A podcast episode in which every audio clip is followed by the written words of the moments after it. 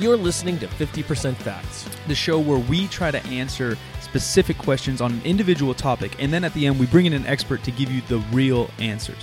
I'm Jim McDonald. And I'm Mike Farr. Welcome to our show.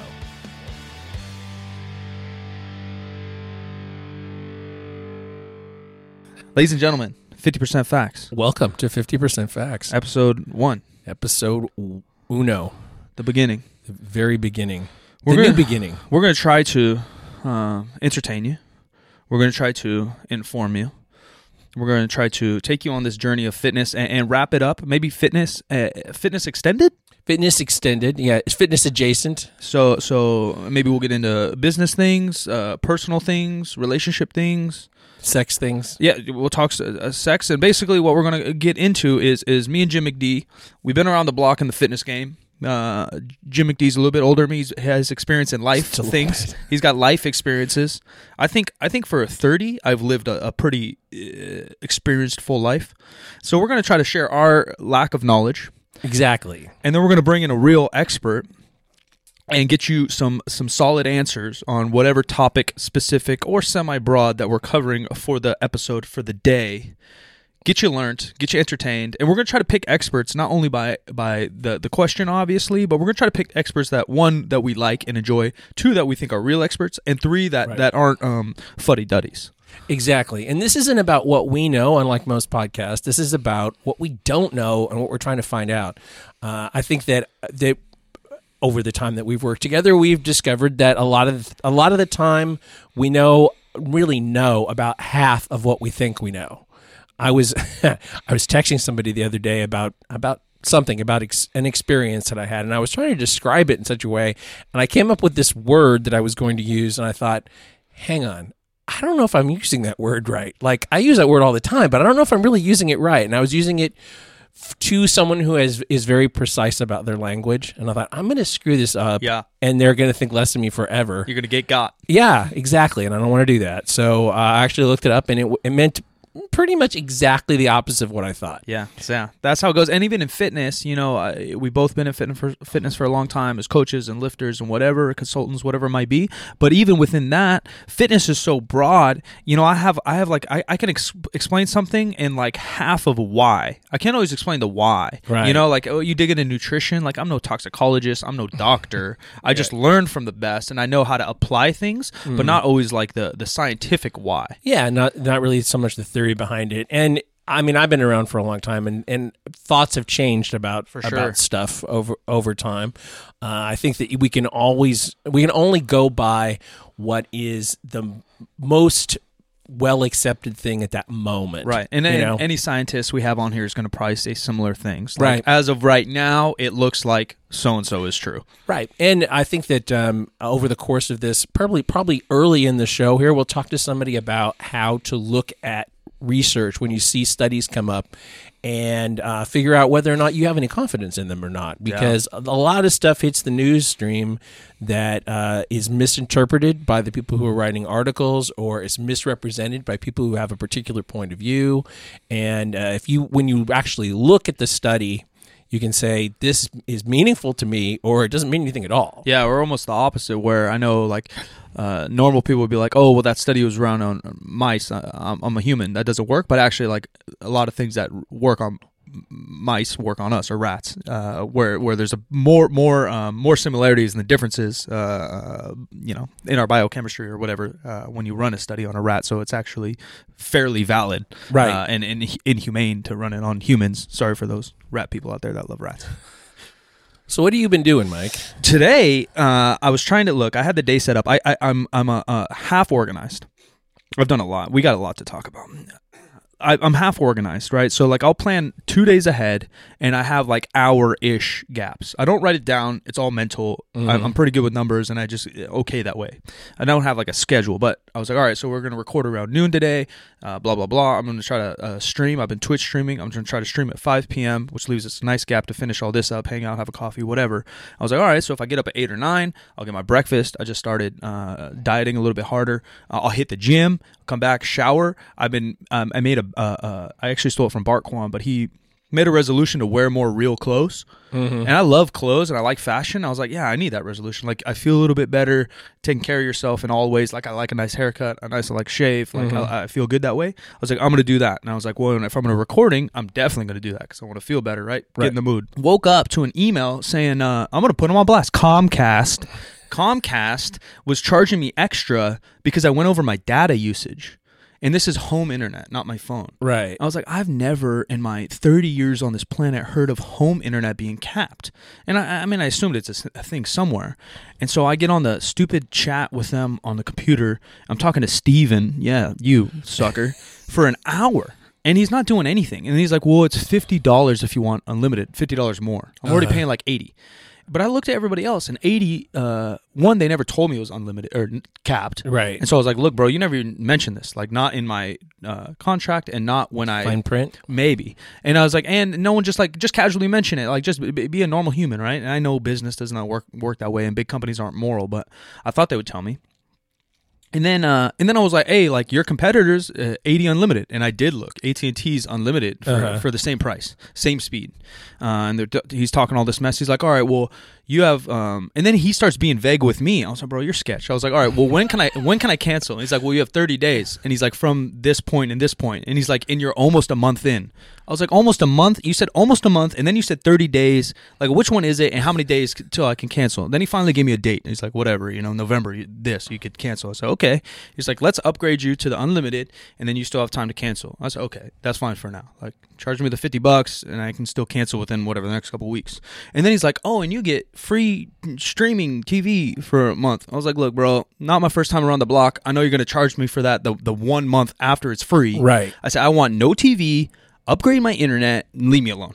And then he's like, Well, you'll have the free internet or the free streaming TV, and then you can just come back and cancel. I said, Pal, it's not my job to come back to you to cancel a service that I don't want in the first place. Right. I'm telling you right now, I don't want it. Get it off my thing because I'm gonna get this fat bill and I'm gonna be real pissed. Right now, I'm Yeah. already frustrated. I'm using all these keywords too. Like, sir, I am very frustrated. I'm talking to your competitor. Yeah. You're overcharging me. Right. I, I even said scam, like uh, trying to throw this guy like, bro, I'm being real. and then as soon as he, he's like, okay, well, we'll do that for you, and I'll make it so the TV doesn't happen. I was like, okay. And then mid chat, my internet in the whole house goes down. Okay, pal. I don't know if you're playing games. I don't know if you're resetting something.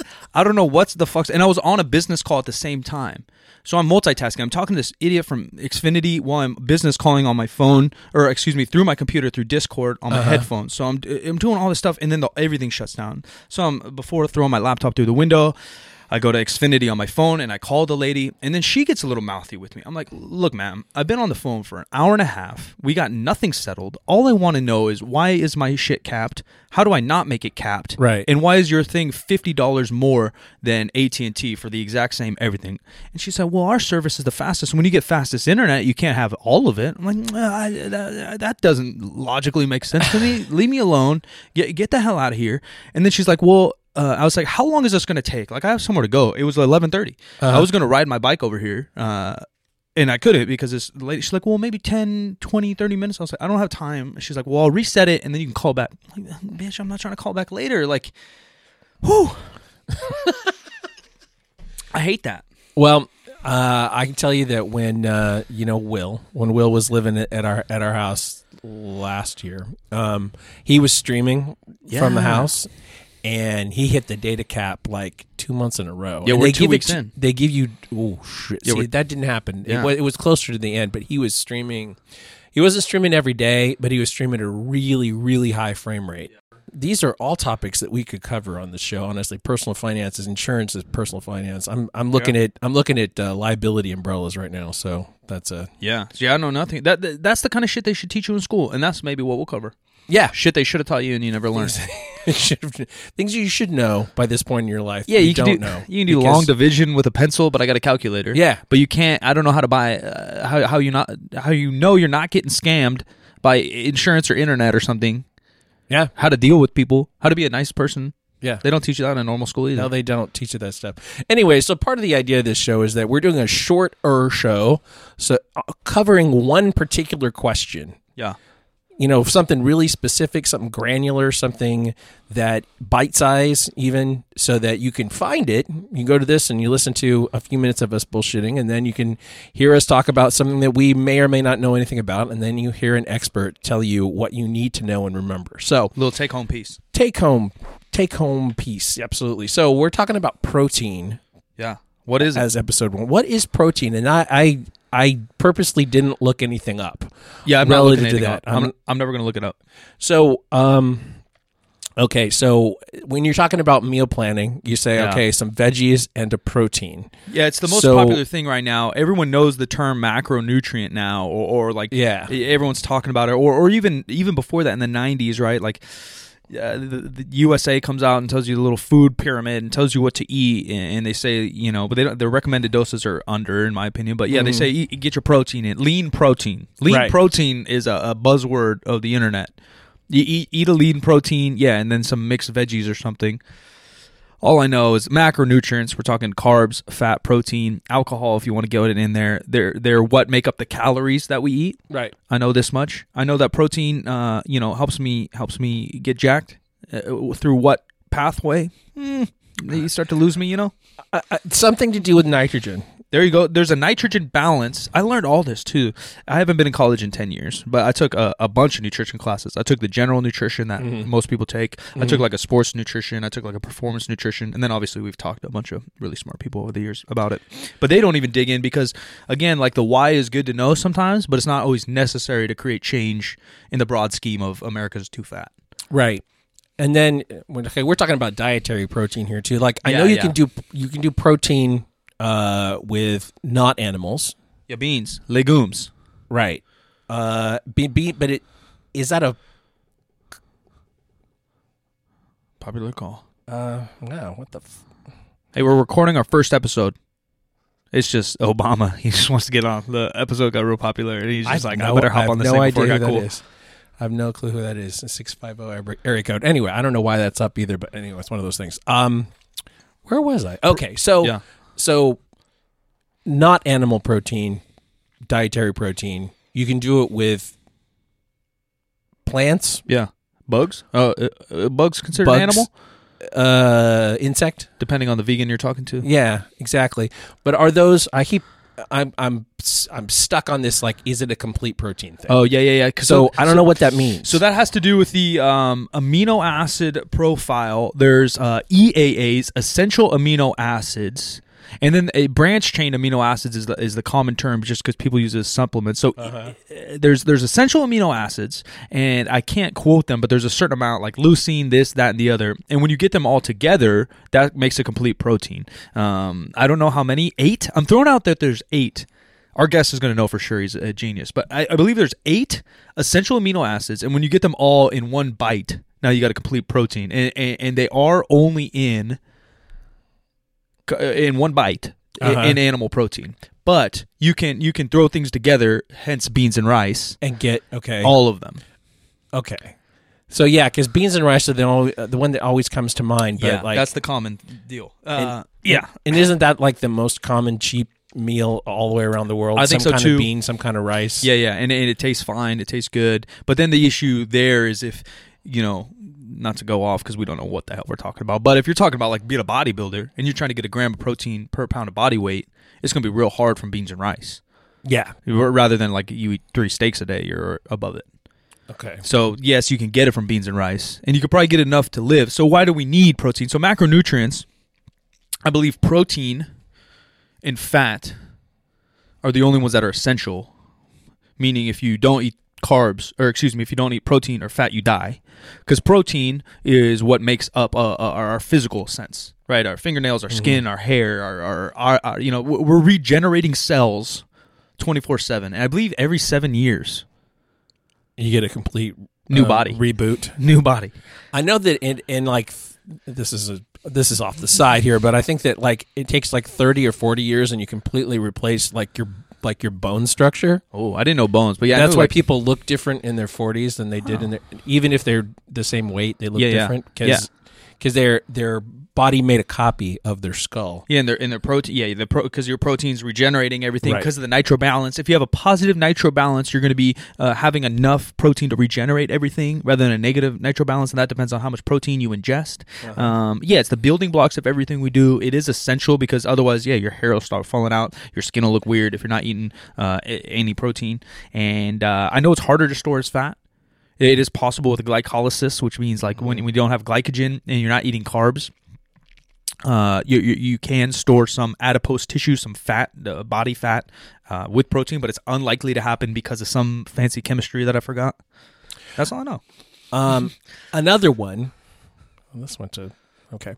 Another uh, th- thing that I'm thinking about is okay. Somebody's on a keto diet. I know that if you're if you eat too much protein on a keto diet, you can kick yourself out of ketosis because your body will turn some amount of the I don't know this, Yeah, but I believe this to be Yeah, so it turns Yeah. into it turns into um, Yeah. glucose off of uh, excess protein. Yeah, and then you might spike your insulin, and then you might get out of ketosis. Which is why ket- ketogenic diets are fat-based diets as opposed to yeah, protein or or a Yeah, carb. Yeah, really. yeah, yeah. Yeah, which which which is, i- i- i- and, and I think scientifically, which we can ask our, our genius friends as well, not proven to be that for the healthy individual, not proven to do anything special. Right. right? Because like your body's constantly, it's made to release insulin and not release insulin. Like we have checks and balances in our body for these things, anyways. Right. Right. Like if we weren't made to eat carbs, then our body wouldn't have insulin, and when you ate a, a apple, you'd die.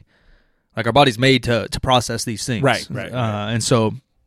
It's okay that your insulin goes up, and that's kind of some of these arguments for keto. Like, oh, your insulin's going up and down all day, and your blood sugar's going up and down all day. We're like, I, I, I think that's what my body's made to do is regulate my shit. I think it does that anyway. I don't Right. know that for sure, but I Yeah. think that that's the case. Yeah, yeah, and, and that's a different thing too. Where you look like, hopefully, w- you and I, it's on us, our responsibility to choose the right expert for the right question. Because, like, you look at a toxicologist and they start talking about nutrition, or or you look at like a a, a certain type of doctor and they start talking about exercise.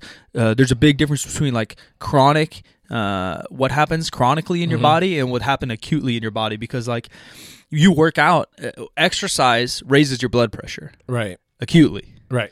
exercise lowers your blood pressure chronically, Chronically, right? right. And so like, oh, I could I could pull some study somewhere and and it's like, oh, lifting weights is bad for you, raises your blood pressure, and we all know raised blood pressure is bad, right? Like, Right. And people do that, not not that uh, exaggerated of a topic, but people will do that with different little. Uh, uh, carbs going in your system or alcohol going in your system like oh well alcohol you lose all your gains when you drink alcohol because what they're looking at is acutely but chronically you have a beer here and there you can still make some fitness goals Right. Right. Okay, so we have chosen an expert for our first three episodes covering the major macronutrient groups, uh, and we're going to talk to Eric Helms.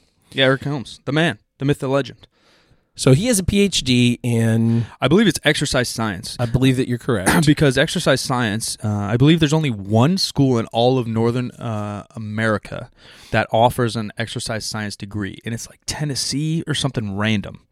Um, so he moved to new uh, new zealand Yeah. to get the best education he can where they also i believe have some kind of academy for like strength training. Um, so i know he coached there he learned there.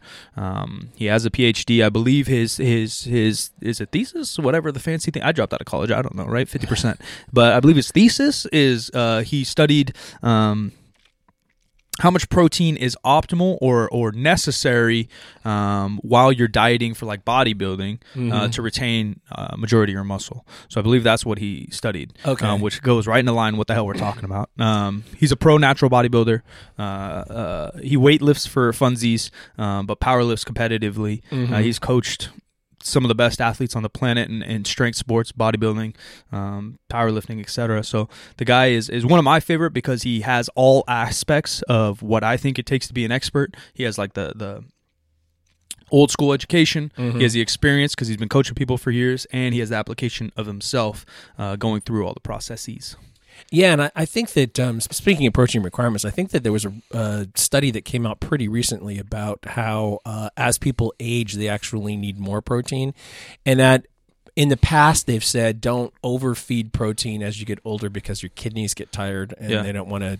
But apparently, you retain more muscle mass if you. This is a study. I don't Sure. know. I, we didn't look. We didn't We do any research Eric. here. We We can can, ask ask Eric. Eric if he knows anything about that. Yeah, I mean, it- some of that makes sense too. Like if if your kidneys are healthy, they should be fine handling that, right? Right. As long as you're not eating 600 grams of protein. And then two, uh, your body's probably a little uh, less efficient at, at restoring the the building blocks, right? Your hair, your skin, or whatever. So why wouldn't you eat a little bit more? Help that process. Right. Makes sense. It makes logical sense. We're gonna try to take all these real experts to try to make, hey, that seems logical or not, which a lot of people don't do, right? Like if you look at some of the '90s like fads or whatever, like, oh yeah, that's logical. Like no, that bitch, that's not logical. Like why, why would we even say that or do that? Why would you listen to that? Just think clearly. Like think for yourself a little bit, a little bit of critical thinking. You're like, Yeah. nah, I'm not gonna do that. That doesn't make sense. Right. Exactly. All right. Shall we um, bring up our expert? Eric, we're coming, buddy. First topic: is protein. dietary Protein. protein. Dietary protein. Before we get started, though, just kind of give us a, a just a capsule about who you are. For sure. So yeah, I'm, I'm basically just a muscle nerd. I started out uh, lifting weights back in 04. Really fell in love with it and uh, found it was a way to really take me out of a dark time. Uh, and I wanted to pursue that in every avenue of my life. Became a competitive natural bodybuilder in 2007, powerlifter in 06, uh, personal trainer in 05, and then just kind of pushed each one of those as far as I could and um, started a collective of coaches and uh, content creators called 3D Muscle Journey, along with my four partners back in 09. Uh, so basically, now what I do is I'm a um, uh, an educator and a researcher in the area of bodybuilding and powerlifting science and nutrition and training.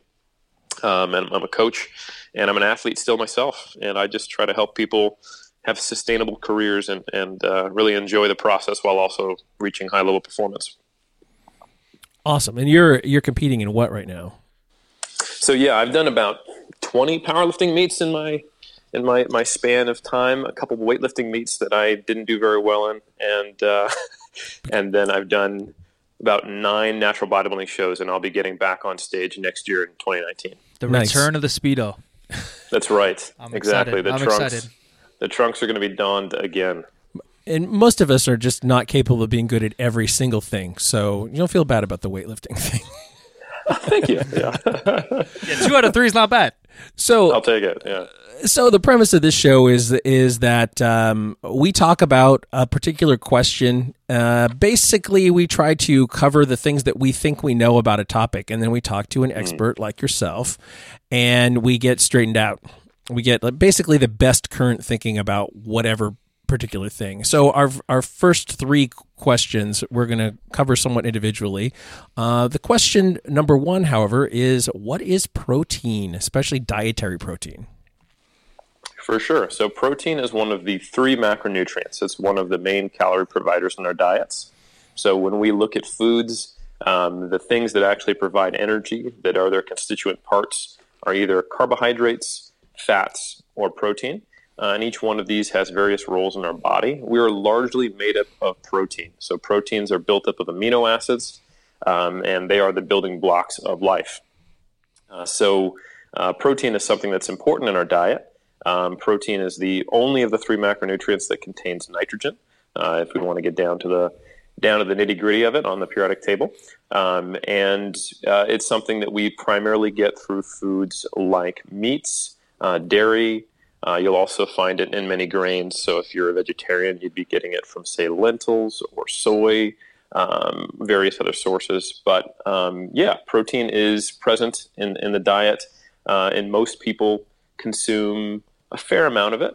Uh, you can express it as a percentage of calories, or you can express it, which I think is probably better, uh, related to your body mass. Uh, because since we primarily use carbohydrates and fat for fuels, I think it makes more sense for us to quantify protein in our diet relative to our own body mass, since the amount we need to eat is also relative to our body mass, since it is actually what we're made of.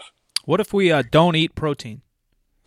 protein if you don't eat protein at all you will have some some pretty bad nutritional uh, deficiencies uh, you'll start to uh, have issues uh, you, you these are almost never happening in the western world uh, unless someone has like an eating disorder or something like that but you will see in in countries that uh, are, are much less well off than us things like uh, kwashiorkor Um, there's some other nutritional deficiencies that are related to protein, but essentially it causes a lot of problems. Uh, your body can't function that well, and it can eventually, you know, lead to death uh, after you've had some pretty painful and uncomfortable deficiencies occurring in your body. So that gives you that uh, really distended belly. Mm-hmm. Okay. I've heard of that. Yeah. So uh, we we had a question about the completeness of protein. You gave us some uh, some non animal sources. Were those all complete, or do you need to combine you know one food substance and another food substance to get a complete protein? Yeah, what's a complete protein? Good question. Yeah. So when we, you'll hear in the nutrition realm a complete protein, and that just means that it has all of the essential amino acids.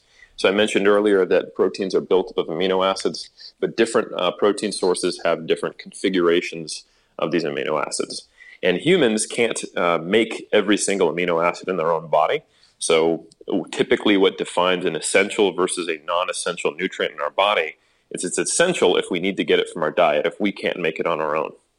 So that means that in our total diet, we need to have enough of the essential amino acids so that we uh, we are we're healthy and we can meet all of our needs in the body. Um, and we can make all of the non-essential amino acids from other combinations of things and going through various processes in our body. So a complete protein is just something that has all of the essential amino acids and enough uh, content or amount. So when you have proteins that are incomplete, which, like you kind of intoned there, are most of the time from vegetable sources and non-meat or non-dairy sources, um, but not always. Then you, the, the idea is that you would combine them with other uh, proteins that, that might be complementary to one another. So if, if you're a vegetarian and you took a nutrition class, you'd probably pay attention when they said, hey, you need to be eating complementary proteins to make sure you cover your bases from essential amino acids, something like rice and beans, because they actually work well together. Um, However, I think a better perspective is you don't need to do this at the like the per meal level. It's more about over the whole course of the day. Uh, it's not like if you have a single meal where you're not getting all your essential amino acids, some alarm bell goes off and you have trouble. It's more like in the course of your whole diet. If you are, say, a vegan or a vegetarian, you want to make sure that you're getting a good mixture of plant based proteins and reaching your target for the day to cover those bases. Um, but there are complete proteins out there, like soy as an example, and some that are really close to being complete, like pea protein, for example, has a very similar profile to whey, but it is just short on a few essential amino acids. So sometimes uh, you, you might, might have heard of uh, quote unquote vegan's whey, which is like a blend of 70% pea protein, 30% rice protein. And uh, that in isolate has almost the exact same or very similar amino acid profile to whey protein. So it's but it's harder if you're a vegan or, a vegetarian to um, to meet your protein requirements. Is that is that what you're saying? That you have to be more mindful of that in your diet? I would say you need to be a little more educated and you need to be more mindful. You have to pay more attention. You know, uh, the average uh, Westerner who is going to just eat three meals per day is going to hit probably around their protein requirements and get essential uh, proteins just because they, they normally have meat at, at both lunch and dinner. So that, that happens almost automatically. But if you are a vegan, you do have to pay a little more attention. And it also makes some things a little harder. You're, it skews your macronutrient ratio a bit. Like to get a higher protein diet typically requires a higher carbohydrate diet, which is not necessarily a problem, as typically vegetarian diets are also lower in fat. So overall calorie balance is, is kind of a wash. But you do have to pay more attention. If you want to be into fitness and a vegetarian, you have to be a little more protein seeking it'll probably require a shake or two throughout the day. You mentioned uh, into fitness, and, and the three of us are, are meatheads trying to get a bigger deadlift and, and bigger traps. So the requirement for, or, or, or what we might need to uh, take in to be optimal is a little bit different from the regular person's requirement. Yeah, and I think that's something uh, you studied pretty in depth. What's just maybe general guideline for for the average person to get some protein in, and then the general guideline for someone trying to get swole to get in. Absolutely, great question. So yeah, there, there's differences between uh, requirements and then what, like you said, might optimize performance or optimize muscle gain or help you maintain maximal muscle mass if you're trying to diet down. And that is a big, big focus of my research. Um, and it, there's different ways to answer this question depending on how you tackle it. Like most sports nutrition guidelines are kind of borrowing from the public health, and they're looking at a measure called nitrogen balance and if you recall earlier, I mentioned how protein is the only macronutrient that contains nitrogen.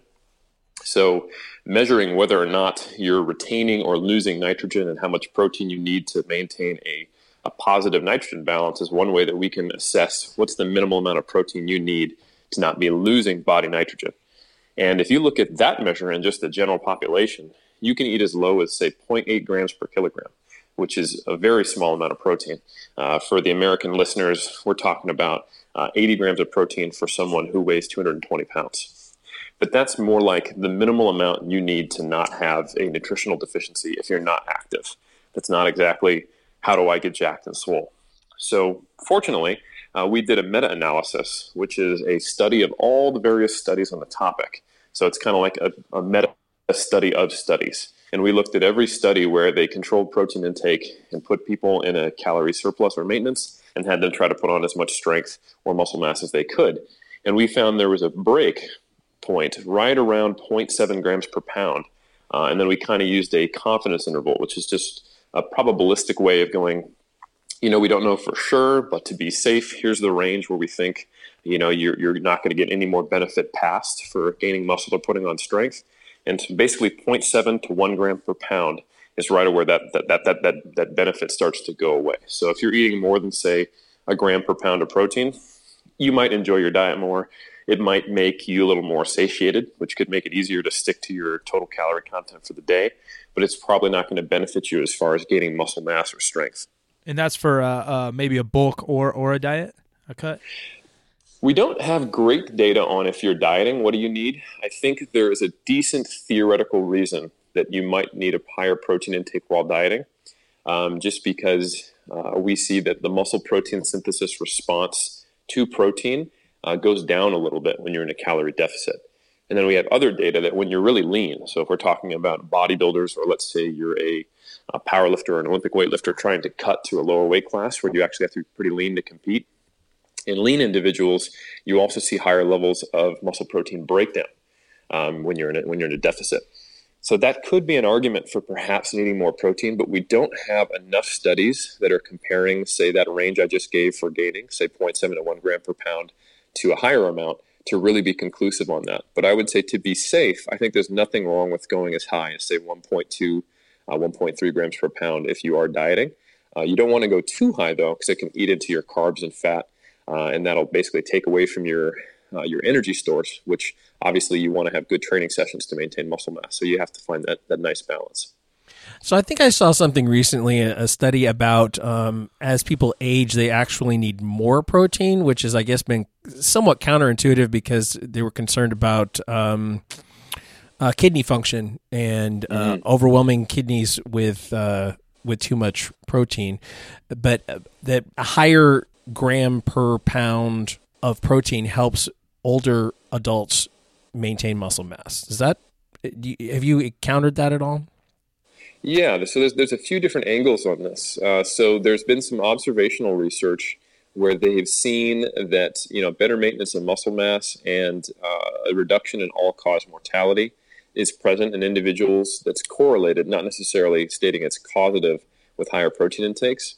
Uh, and that's observational research. So that's interesting. And then we also have what I would describe as mechanistic research, uh, where you're looking at the actual um, short term in a lab mechanistic response at like a biological level of protein uh, in the cell. And we see that muscle protein synthesis, uh, which is the process of making new protein or building muscle, is blunted a bit uh, in people who are elderly. And you can, but you can get the same muscle protein synthesis response you might get in a younger individual if you feed a higher dose of protein. So I would say there's a, a decent argument for eating more protein or ensuring you maintain a high protein intake as you age. Um, and this is something that uh, elderly people do struggle with. Uh, sometimes they'll just, just kind of lose their appetite, uh, not eat as much, and they also get less active. So it can be kind of a double whammy, which is a big part of the sarcopenia, uh, which means you know losing muscle mass as you age. Mm. Um, so you know preventing sarcopenia and and you know maintaining muscle muscle force and muscle size is really important for health in the elderly. Um, but like you brought up, uh, is there a concern of high protein intakes in the elderly with uh, declining kidney function as someone ages? And I think probably not, so long as they both, as this individual we're, we're hypothetically talking about has both functioning kidneys, uh, because the amount you have to take in to really start to cause stress to the kidneys is actually a lot higher than what you would need to prevent, you know, or to at least stop some of sarcopenia. So if we're trying to get around that, say, 0.7 to 1 gram per pound intake, which I think would probably be plenty for a uh, active older individual, that's still probably far below the threshold where that would cause any kind of undue kidney stress. Uh, and we're just dancing on ahead of a pin here. Uh, what's the age that we're talking about for elderly? Like, what's the cutoff? And be gentle because I'm older all the time. So, good question. You know, the funny thing is, uh, is research. It, it gives the shaft to to certain populations and not others, and not always the way you'd expect. So, for example, we have a ton of research on uh, elderly men and women uh, for, for, for these reasons of knowing this stuff.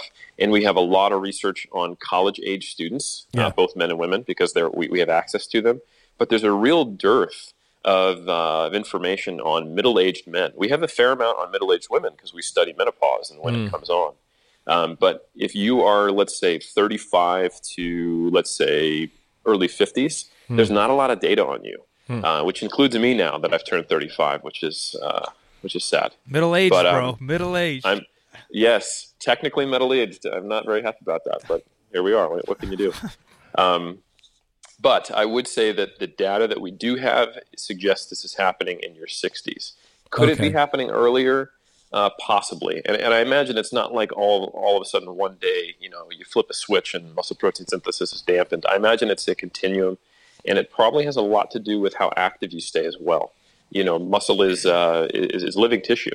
And if you keep substrates moving across it, if you keep it contracting uh, into, into older age, there's a lot of data that would suggest a lot of the age associated losses of muscle mass um, are primarily caused by a, uh, a loss of activity. So basically, keep moving as long as you can, and, and you may not even have to worry about this as much as I'm making it sound like it's an issue. But from what we know, once you hit your 60s, it's not a bad idea to make sure you're maintaining that protein intake. Makes sense. So uh, here's another question uh, relative to protein. Does your body care whether you're ingesting lean protein or, or protein that is mixed with fat or mixed with carbohydrates or whatever, and, and just in terms of, of processing it for use? For the most part, no, um, because it, it, will slow down digestion mechanics. So if you were to uh, take in protein with a bolus of fat, it would get into your bloodstream a little slower. So you'd see a different time course of uh, rise in, in, in, blood amino acid levels. Um, but as far as how that would impact uh, muscle growth or repair or anything like that, it would be pretty negligible in, in the grand scheme of things. Uh, the only reason why you would think about whether you wanted lean protein uh, versus fattier protein is considering just your total energy needs. So, someone who was just trying to consume less total energy or more might choose a leaner or fattier cut just to get their calories up or down.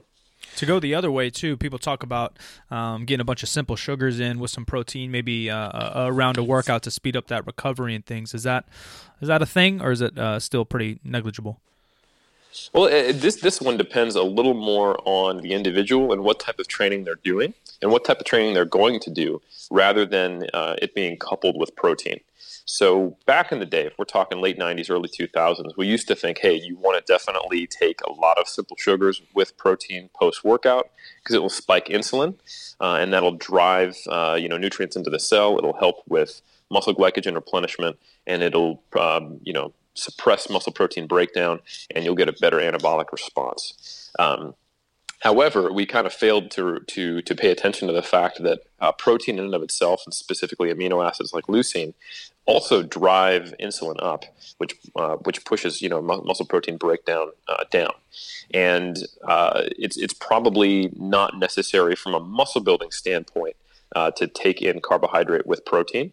Uh, however, if you are someone who is doing like a high volume of glycogen depleting depleting training, uh, whether that is you know like CrossFit or endurance training, or let's say you're doing concurrent training where you have to do cardio with weights, whether you're in a team sport like let's say you play American football or rugby, or whether you're a dieting bodybuilder who's got a two a day schedule with, with cardio, um, then you might want to consider getting that carbohydrate in post workout when you are glycogen depleted because it'll get preferentially and quickly stored as glycogen so that when you have to train again later in that day, uh, you won't be in a, a, slightly fatigued state.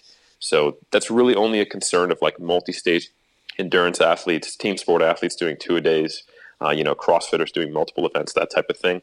If you're an average bodybuilder, powerlifter, or big weightlifter, uh, having carbohydrates post workout is not necessary, but it's totally fine, and it's a decent time just to throw in some calories if you need it. So it, we talked a little bit about uh, ketogenic diets and their reliance on uh, on fat and sort of a moderate amount of protein and, and obviously very low carbohydrate. But uh, what we've been told is that someone who overeats protein in a ketogenic state uh, can kick themselves out of ketosis because excess protein is becoming carbohydrate. Yeah. So the, the basically the higher protein intake you have, uh, the greater percentage of it gets converted into uh, other substrates via the liver. Uh, a lot of that is carbohydrate through the process of gluconeogenesis. Um, however, I think to go back to the root of your question, the real question is, is if you're on a ketogenic diet, does it matter if you're actually in ketosis or not? Uh, and I think, yeah, and, and I, I, can dive into that if you want. Is that that's something where we keto's so hot right now? You know, yeah, you might as well. In. Let's dive in for sure. Let's go down the rabbit hole. So yeah, ketogenic diets are interesting. Uh, they play out a little bit differently in the research versus the real world, um, and there's a lot of misunderstandings around them. So in the real world, if you just have someone cut out their carbs and go on a ketogenic diet, they typically drastically in- increase their protein intake. Mm-hmm. Now, I think this is a good thing. Um, if someone goes keto, they, they, they will sometimes as much as double their protein intake. Simply, if you take away one third of your, your food options, you're going to eat more of the other two. And a lot of uh, protein sources are coupled with fat. So you start eating fattier cuts of meats, you start eating whole eggs, you start eating cheese, etc. All of a sudden, you're you're well into that 0.7 to 1 gram per pound range. And if you are also starting a fitness plan while you're doing keto, or if you're a lifter, or if you were under eating protein before, you might see good results just as a function of eating a higher protein diet. Now, in the lab setting, where sometimes people are using ketogenic diets for clinical purposes, and they actually do care about uh, whether you're in a state of nutritional ketosis or not, um, they, there might be concerns of, hey, I, I, actually don't want you eating that much protein to where you're converting it into other substrates and then, uh, you know, lowering the, the, ketones that are in your body. Um, but that shouldn't be a concern of the average person who's using uh, a low, low carb, high fat diet for uh, fitness purposes or, or shaping up or, or, or, trying something new or etc. Uh, because actually being in ketosis is, in my, in my opinion, not what's um, causing the, the quote unquote magic. Um, so what you will see in research is that most of the time, and we've done some of these studies, uh, where you if you take someone's carbs uh, down a lot and you give them ad libitum fat, and even if you control their protein intake, there's now been a few studies that have shown this because it used to be a debate around uh, are people being more satiated and eating less on a ketogenic diet because they're eating more protein, uh, or is it something else? Uh, and protein's part of it. But in studies where you control protein and put them on a high fat, low carb diet, there also seems to be a temporary reduction in calories and an increase in satiety. Now, this lasts typically about one to four weeks. Uh, and what people will do is typically spontaneously reduce their calorie intake and they'll lose body fat. So it kind of feels like you're you're dieting without uh, being hungry initially. Ah. Um, some would describe it as you're dieting without trying, but it depends on what bothers you about diets. If if not being able to eat, you know, two thirds of the food in the grocery store and and eating out's a problem, and now you can't have carbohydrate based foods that you like, then that can be a big big detriment to adherence, and you might very well feel like you're dying dieting because you can't eat, uh, you know, bread or pasta or rice or that much fruit, etc. So uh, the the reason ketogenic diets seem to work is because they suppress hunger initially, and on top of that additional water loss that you get because you're eating lower carbohydrates, uh, which are stored in the body with glycogen, uh, and you typically see a reduction in water and body fat and and calories all at the same time. Uh, you get a substantial weight loss initially, and you feel like, oh, this diet isn't that hard. Um, but ketogenic diets aren't all good, in my opinion. Um, you also have to think about uh, the type of training you're doing. Uh, if you are doing high volume um, resistance training that is glycogen depleting, uh, there was a study show, uh, in CrossFitters that showed that they weren't able to get quite as many reps that almost reached statistical significance. So I think that had some practical relevance. Uh, there's also a number of studies that are out now showing that you might be able to preserve uh, strength performance if you're doing kind of like low volume Olympic lifting or, or powerlifting. However, there does seem to be some losses in muscle mass that happen in the long run. Um, so there are some reasons why uh, mechanistically we could speculate as to how being low in carbohydrates might inhibit hypertrophy.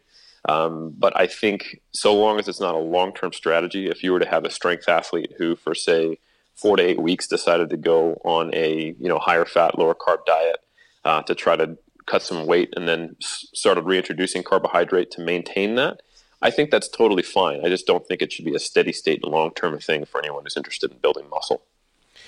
So a question that that's that's actually really good information. Um, a question that we came up with is: uh, Can you store or can protein be stored as fat or or converted to fat for storage? That's a great question, and this one causes a lot of confusion. Um, so, I think sometimes we look at nutrients and we try to trace them through the body to see what they do specifically, but we also have to think about what effect they have on other nutrients. So it's very, very difficult for protein to actually get directly converted into fat. Um, and it happens in such a small amount that it's almost not worth talking about.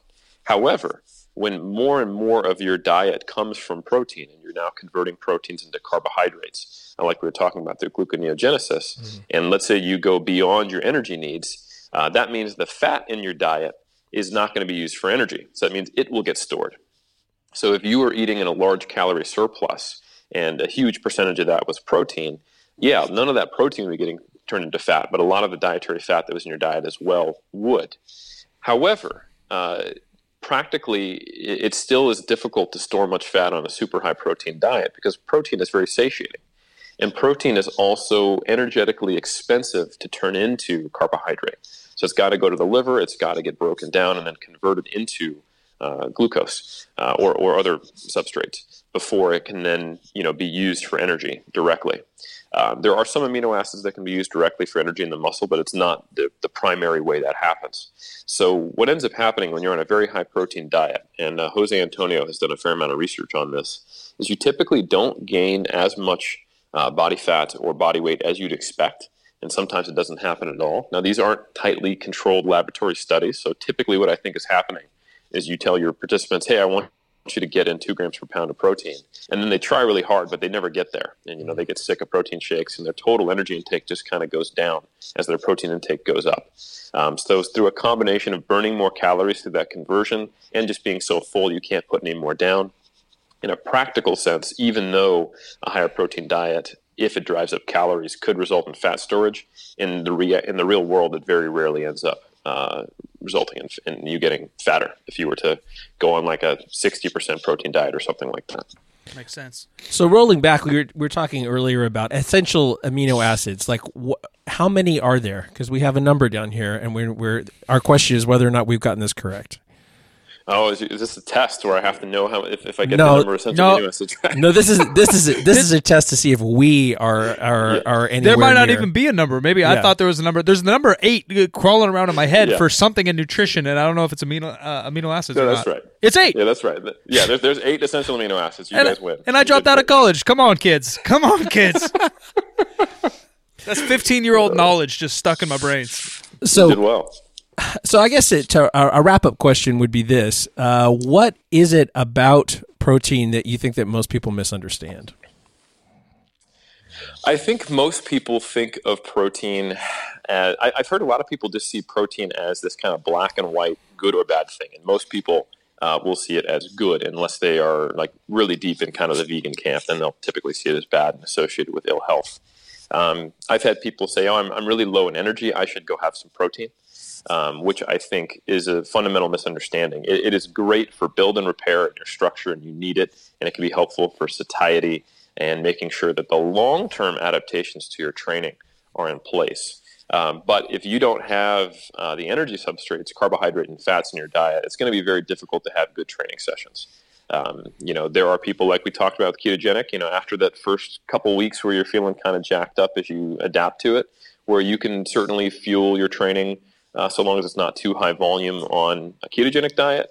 And there are obviously the traditional route of doing a higher carb diet, which is probably better for performance on the whole.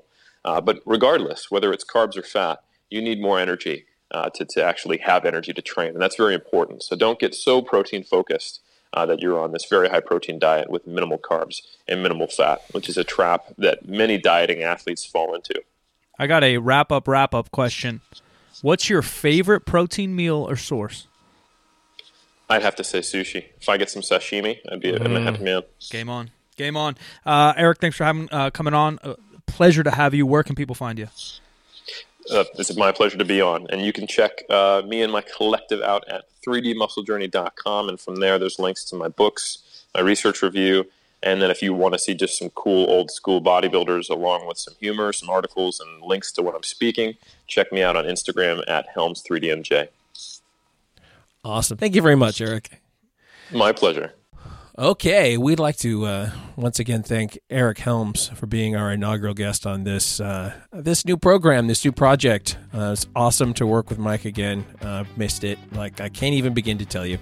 Uh, you can find me on social media everywhere as the Jim McD, and the show is available as fifty percent facts. So 50, 50 percent spelled out like a word and facts and uh, pretty much every place that we're going to get it set up. I'm not even sure at this point where it's going to be. Ladies and gentlemen, be sure to share with your friends. Do us a favor and subscribe. You can follow me, Silent Mike, with 2Ks on Instagram and Twitter. Send us your questions on Twitter, and uh, we'll catch you in the next one.